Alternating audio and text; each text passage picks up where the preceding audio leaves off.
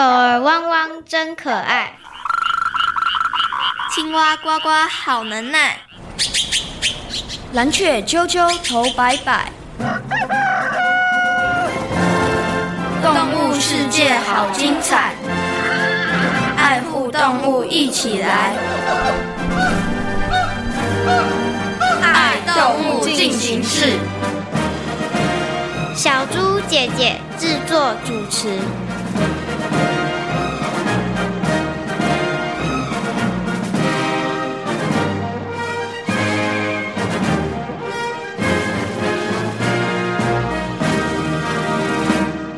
谢谢你们邀请我，你的外形很可爱，大家应该都很喜欢你们吧？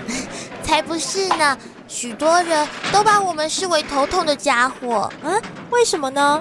因为我们会吃水稻的幼苗呀。好，节目倒数开始，3、2、1。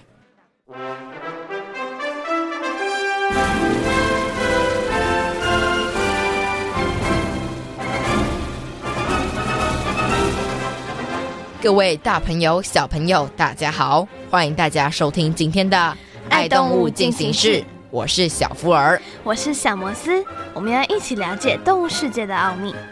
小福尔，你知道我们今天要认识的动物主角是谁吗？这有点太难了，有什么动物是吃水稻的幼苗啊？这个我还真的不知道哎。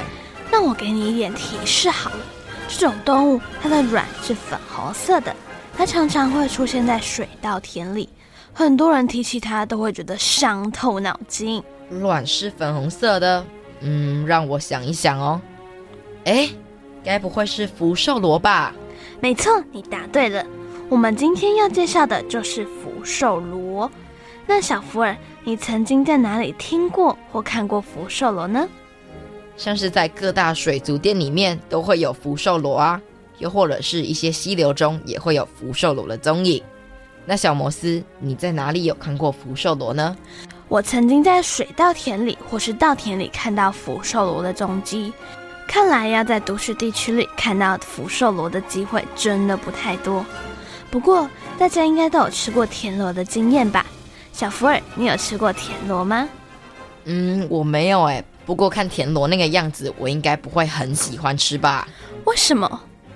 因为毕竟福寿螺和田螺都差不多，长那个样子，看起来有点恶心。而且为什么会从福寿螺问到田螺？难道福寿螺也可以吃吗？没错，你答对了。本来福寿螺是拿来当食物的，但没想到后来到底发生了什么事？这就是今天节目要跟大家好好讨论的主题。首先，先进入丹丹的动物日记，一起来认识福寿螺吧。丹丹的动物日记。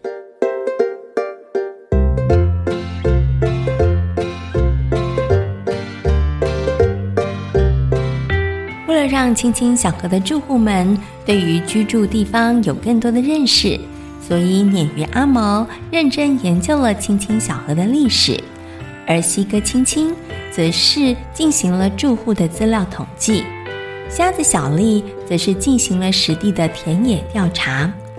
这次的活动也让不少的生物开始认真地认识所居住的地方。本来大家都合作无间，不过今天青青却有一点不太耐烦。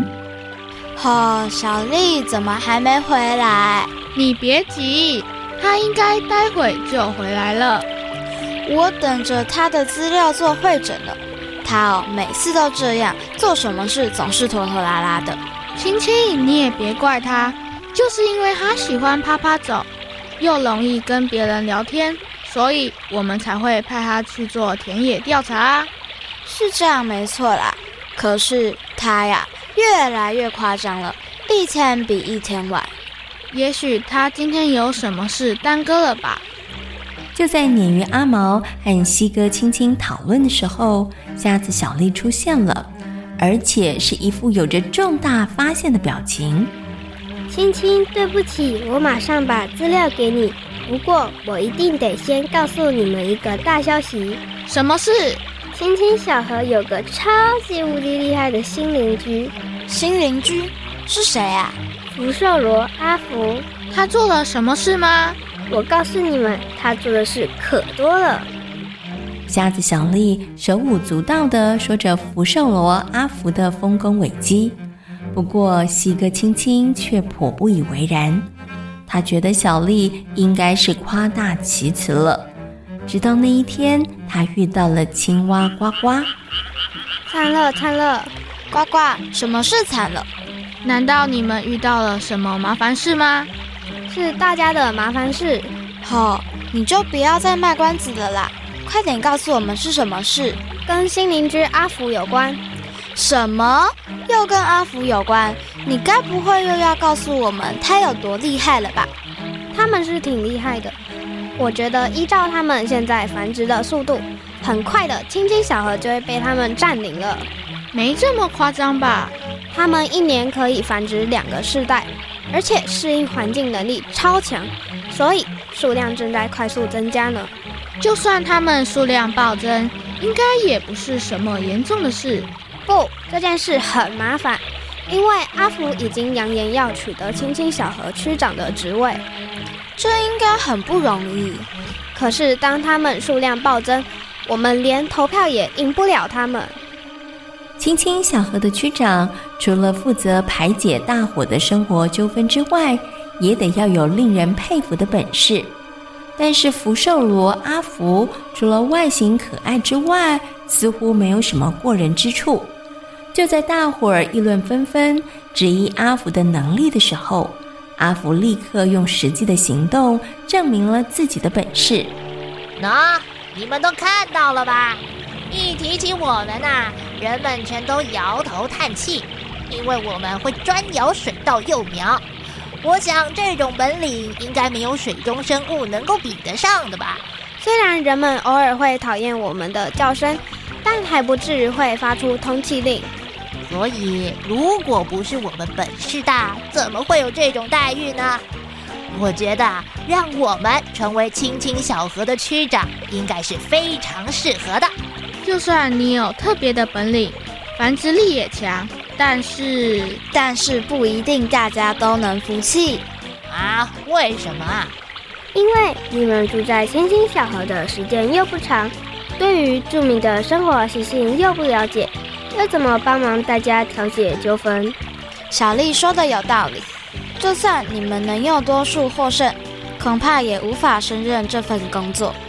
哎，你们可别看不起我们啊！虽然我们个头不大，也没办法像你们一样活动自如，但是排解纠纷这件事对我来说是小小的事。既然你这么有信心，那么我们就来进行个小测试吧。福寿螺阿福信誓旦旦说自己绝对能够做好区长的工作，于是大家决定给他出个难题。只要他能够闯关成功，那么所有的住户全都会无条件的支持他。接下来的1周，就请你好好处理大家的纠纷。没问题。前2天，福寿螺阿福还认真的聆听大家的困难，为大家想出解决的方法。但没想到2天之后，他却消失得无影无踪，不管大伙儿怎么找都找不到。真没想到他这么弱，居然上演了绕跑记。幸好没投票给他，否则青青小河的历史就要留下一页不太光彩的篇章了。本来我只是担心他的能力，没想到他的抗压性这么差。现在大家不用担心阿福来搅局，我们可以安心的选出最适合的区长。一场风波随着福寿螺阿福的消失而落幕，但没想到几周之后，阿福又出现了。阿福，因为你的临阵脱逃，所以你已经丧失选区长的资格了。唉，我知道。你为什么会突然消失？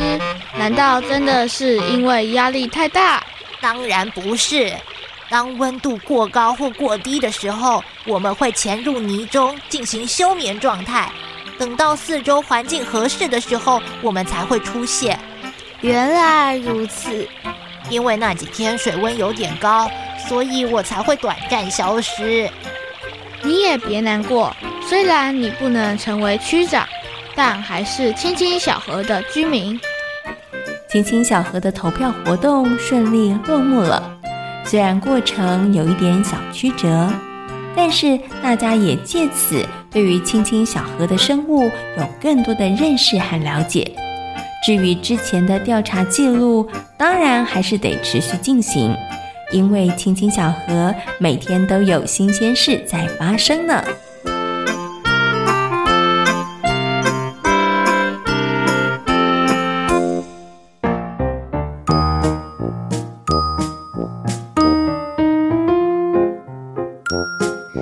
丹丹爱笑，爱旅行，爱交朋友，蓝天碧海和绿地，处处都有丹丹的好朋友。今天是谁来报道？是繁殖力超强的福寿螺阿福。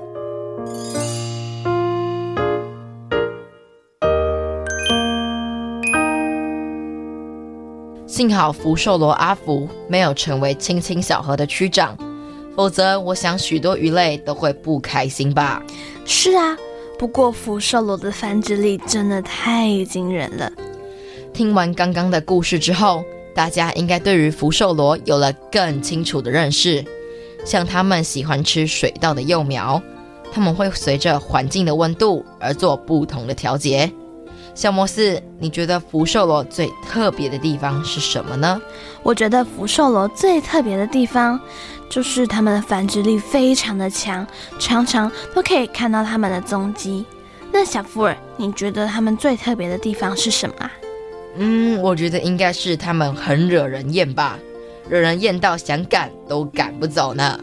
虽然大朋友和小朋友常常听到福寿螺，但是大家对于福寿螺一定有许多的问题。那小福尔，你觉得大家对于福寿螺有哪些问题呢？我想要知道福寿螺是用鳃还是肺呼吸呢？我觉得应该是用肺呼吸。为什么是用肺呼吸啊？因为我觉得人类是用肺呼吸，那福寿螺可能也是用肺呼吸吧。可是我觉得是用鳃耶，因为毕竟是在水中，不用鳃很奇怪吧。看来我们两个人的答案都不一样了，到底谁的答案是正确的呢？我自己呢，想要知道的是要如何防范福寿螺所带来的危害，毕竟大家都不喜欢它。哇，我们的问题真的很多耶。接下来就进入动物明星大 Google 的单元，邀请台北市海洋教育中心戴佑安老师来回答小朋友的问题哦。动物明星大 Google，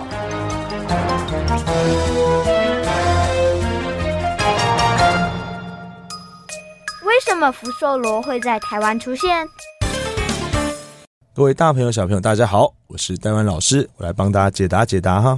其实福寿螺啊，它其实当初引用目的其实不外乎就是为了吃嘛，因为我们觉得它长得这么大只，繁殖又快，感觉很好吃的样子，我们就引进来吃了，发现它真的很难吃，所以就开始野放啦，觉得它可怜就野放，就造成大量繁殖，对我们尤其是农民的生态基本的稻作是最大的伤害。福寿螺是用鳃还是用肺呼吸？福寿螺是一种世界百大入侵物种啊，其实它是用鳃呼吸，只是说它为什么在陆地上可以活啊？因为它可以伸出一根管子，好，那个管子也可以当作呼吸哦。那再来，它的外套膜也可以交换空气，所以它其实呼吸方法很多啦。所以其实福寿螺基本上是生活在水里面，因为它主要是用鳃来呼吸的。福寿螺有哪些生活习性？通常会在哪里活动？福寿螺它其实这个生命非常的快速，它很快就可以产卵，那再来很快就性成熟，又很快又可以再产卵。那它们喜欢吃什么呢？它们喜欢吃是杂食性，它什么都吃啦，但是最喜欢吃什么？最鲜嫩的食物，就是最好是刚长出来幼苗，它最喜欢吃。所以例如说水稻啦、旱稷啊这种东西，嫩苗它最喜欢吃。所以大家说为什么它对台湾的农业造成很大的危害？因为它把新生的幼苗、水稻，我们的农作物的幼苗都吃光了，主要是这样子。哇，只要你看到有水沟啦、有水田啦、水稻啦，只要是有新鲜的苗的地方，基本上都看得到。它是很好辨认的那种蜗牛啦齁，它的贝壳很大，有点金色的，而且它的蛋是呈像葡萄一样一整串，而且是粉红色的，而且颜色越来越深，代表它越来越快孵化这样子。台湾目前还有许多福寿螺吗？其实我们有很多种方法都可以防治福寿螺，但是成效都不好，因为福寿螺繁殖实在太快了齁。那福寿螺卵啊，一年可以一只福寿螺大概一年可以生10到300颗卵齁，那一年可以生2次。那每一只再过80几天，就是大概2个多月，它又可以再这样做，所以代表它繁殖速非常快，难以防治。那从早期推广就是看到福寿卵就把它打破啊、踢破啊，或是说那我们引进一些，例如说外来入侵种，例如说埃及圣环啊一些鸟类来吃它，但是对台湾环境也是有害的。那后来怎么办呢？我们就用比较常见参考国外的方式嘛，在国外基本上没有遇到什么福寿螺的问题。原因是因为福寿螺它有一个习性是，它喜欢吃嫩芽、新生的植物，而且它喜欢在水里生活嘛。那我就在种水稻的时候啊，我就把水先放光，我就留下湿湿的土地，植物可以长出来就好了。那这样子福寿螺是不是进入一个冬眠状态？因为它没有水嘛，而且偏热，这时候它就没办法，它不会吃东西，它就开始产生冬眠。那时候植物开始长出来之后呢，长大到一定程度之后，我们就开始放水，帮助植物可以顺利生长。这时候福寿螺是不是复活了？满血复活，我要开始吃东西。哇，嫩芽咬不动了，已经成熟了，它就开始吃什么？吃旁边的杂草。所以变成它反而是农夫的帮手，它会把杂草都吃光，那留下我们要吃的稻米，它反而咬不动。所以在很多，尤其像我们邻近国家日本，确实福寿螺是一个很棒的生物，它是稻子的守护神这样子。其实我们可以推广用这些方法，让农民跟福寿螺可以良好的相处下去，这样子。如何防范福寿螺的危害？其实现在福寿螺还是蛮常看到的齁，那因为其实大家对生物防治的方法不一样啊，有人真的就是用人工方式把它踢破，但这个成效是最不彰的。那有人是喷农药，大量的农药齁，那福寿螺会不会减少？会，但是稻米上的农药残存量就会很高。那也有人就是刚刚用老师刚刚提到那种自然的防治方法，但是它其实耗费的时间会比较多。我现在要先注水，而且要控制那个水量，其实是一种比较麻烦的方法。但是它其实如果长期推展下来的话，它其实效果是很不错的，因为它除了把杂草，你减少了清除杂草的时间，再来那些福寿螺也会成为别种，例如是鸟类，一些鸟类的食物，其实它们是会增加你稻米旁边的虫的量。因为鸟类会来吃福寿螺，也会吃旁边的昆虫，所以你稻米有机会长得更好，而且杂草你也不用做清除，也没有竞争的问题。其实老师希望大家都是尽量采用第三种方法是比较好的。请问要如何避免外来种对于台湾生态的影响？其实以业者来说，我们就是政府控管要更加严谨哦。因为很多外来物种其实都是政府默认默许的。台湾以前曾经号称走私王国嘛，就是我们管理是非常松散的。像现在外来入种很多什么绿鬣蜥啊，也是进来当宠物嘛，然后还有很多的狗猫随时被遗弃啊，都是变成流浪狗、流浪猫，都会造生态、造成环境的危害。那好像花费更多的时间来清除。那对业者来说，政府一定要控管更严格。那政府业者一定要有相应的素养，觉得我今天这些鱼类如果真的销售不了，它可能是用销毁的方式，而不是放生。放生等于放死或是破坏生态。那对于我们一般的消费者来说，如果它今天是养殖鱼类，我们可以尽量食用，对环境是一种好的。那对于一般的小朋友来说，如果你喜欢养宠物，养了记得要爱护它，而且要善待它到它上天堂，而不可以随意放生。那甚至如果你觉得这个宠物你没办法负担得了，你不应该去养殖。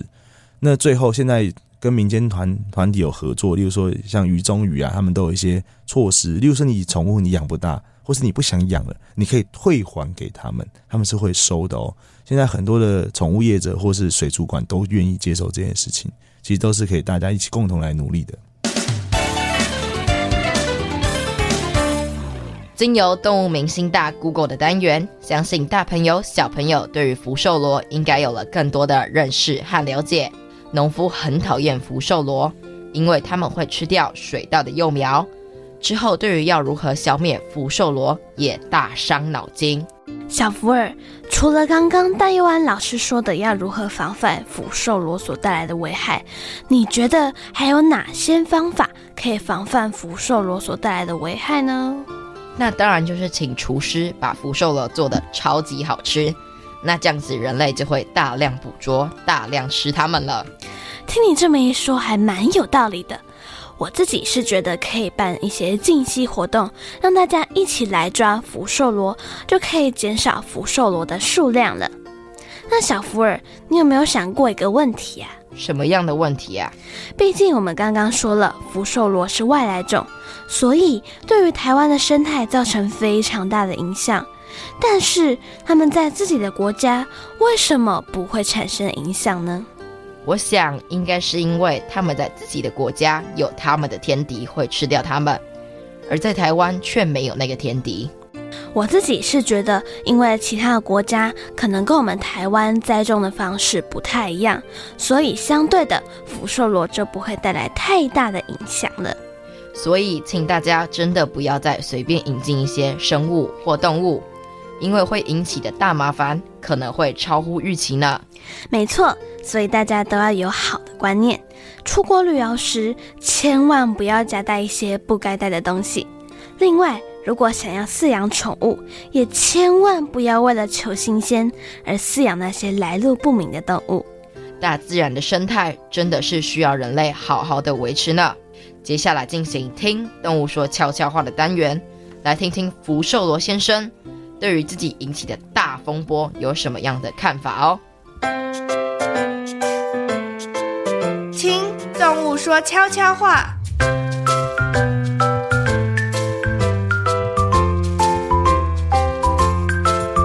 各位大朋友、小朋友，大家好，我是有点小粉红的福寿螺。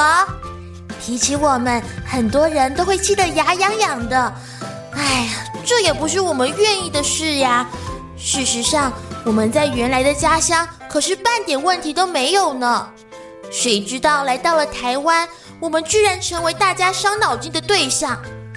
听说当时引进我们的人也是希望能够让民众大饱口福，但没想到我们不怎么好吃，一气之下就乱丢弃，才造成了这样的结果。说到吃螺肉，我想到了一个台湾的民间故事。我记得这个故事是这样子的：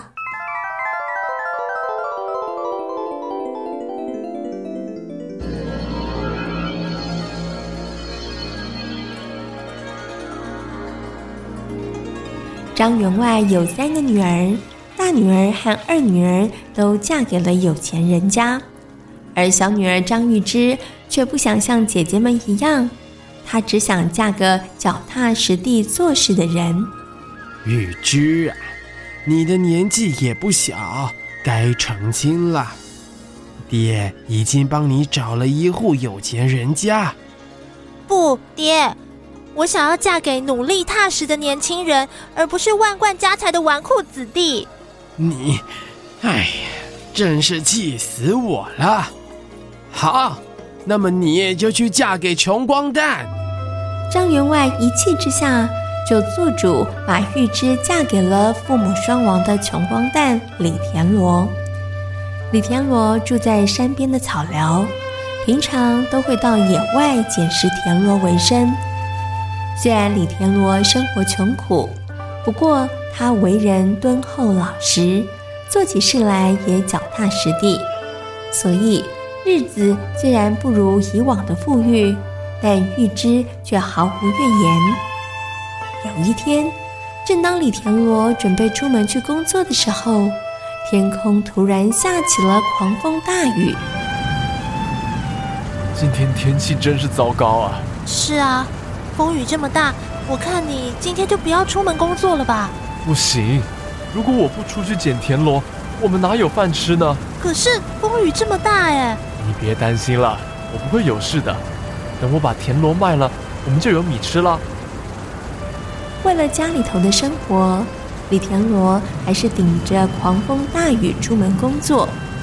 不过一到田里，李田螺就发现田里一片汪洋，什么都看不到。不过他并不因此气馁，他还是努力的在田里头找田螺。奇怪，怎么半个田螺都没看到呢？不行，我不能就这么放弃。虽然什么都没有找到，不过李田螺仍然继续的努力，就这样一直到了月亮高挂，雨终于停了。于是李田螺想要趁着明亮的月光再好好的找一找，看看能不能够带个1-2斤的田螺回家。不过找了好半天，李田螺还是什么都没有找到。今天运气真是不好，唉，我看就先休息一下吧。于是李田螺走到一棵大榕树下休息。这时他突然发现，在水面上有种和绿色的闪光在流动着。诶，那是什么？李田螺好奇地把手上的烟蒂丢向水里，没想到水面上突然燃起了熊熊大火。真是太奇怪了，那到底是什么东西啊？李田螺好奇地走进小河，这时他发现在小河里有许多一块块和绿色的东西。这是什么东西？怎么会这么多啊？唉，既然它遇到火会燃烧起来，那么不就可以用这种东西当燃料，家里就不用买油灯了。李田螺越想越高兴，于是他把在河里头发现和绿色的东西捡满一整个箩筐。等到他一回家，就迫不及待地和玉芝分享他捡拾到的东西。哎，这些是什么东西啊？啊，这些是我在河里捡到的，我猜它可能是从山里流下来的吧。这些东西有什么用途啊？这种东西可以拿来当燃料，以后我们家里就不用再买油灯了。真的啊？没想到这个东西的用途还这么大。当玉芝使用之后，也开始将这种东西分享给左邻右舍，慢慢的开始有人上门指明要购买和绿色的物体。我看我就暂时停止捡田螺的工作，先去捡那些可以燃烧的东西好了。嗯，说不定那种东西的发展性更大呢。于是李田螺在妻子的支持下，开始做起了卖燃料的生意。由于李田螺十分的努力，所以家里头的生活获得了相当大的改善。不过李田螺夫妻两人并没有因此而开始过着奢华的生活，反而常常拿钱救济穷苦的人呢。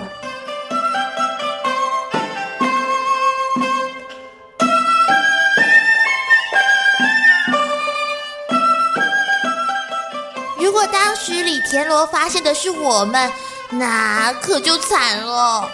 虽然人们不太喜欢我们，但我觉得我们也带给人们很重要的提醒。你问我是什么啊？嘿嘿，当然是提醒大家要多多注意外来种咯。只要一不小心让外来种入侵，那么可能会引发一连串难以解决的麻烦事呢。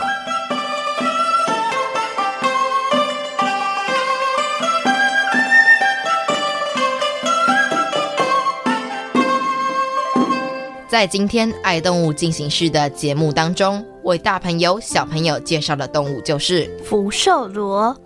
福寿螺是外来物种，它们的繁殖能力超强，喜欢吃水稻的幼苗，所以让农夫们大伤脑筋。所以大家对于外来物种一定要多多的留心注意，维护环境生态平衡，人人有责哦。动物世界好精彩，爱护动物一起来。我是小福儿，我是小摩斯。感谢大朋友和小朋友今天的收听，欢迎大朋友小朋友可以上小猪姐姐游乐园的粉丝页，跟我们一起认识大自然世界里的动物哦。我们下回空中再会，拜拜。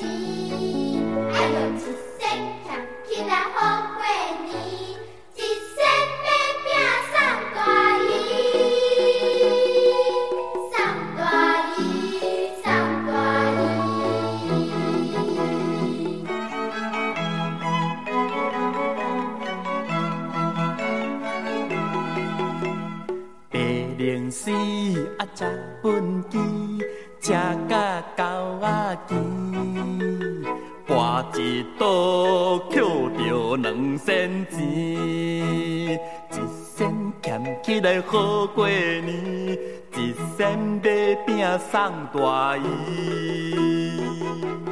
白灵丝吃本机，吃甲狗仔鸡。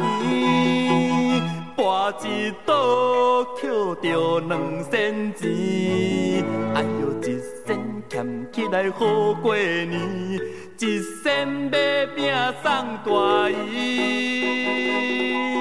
送大姨，送大姨。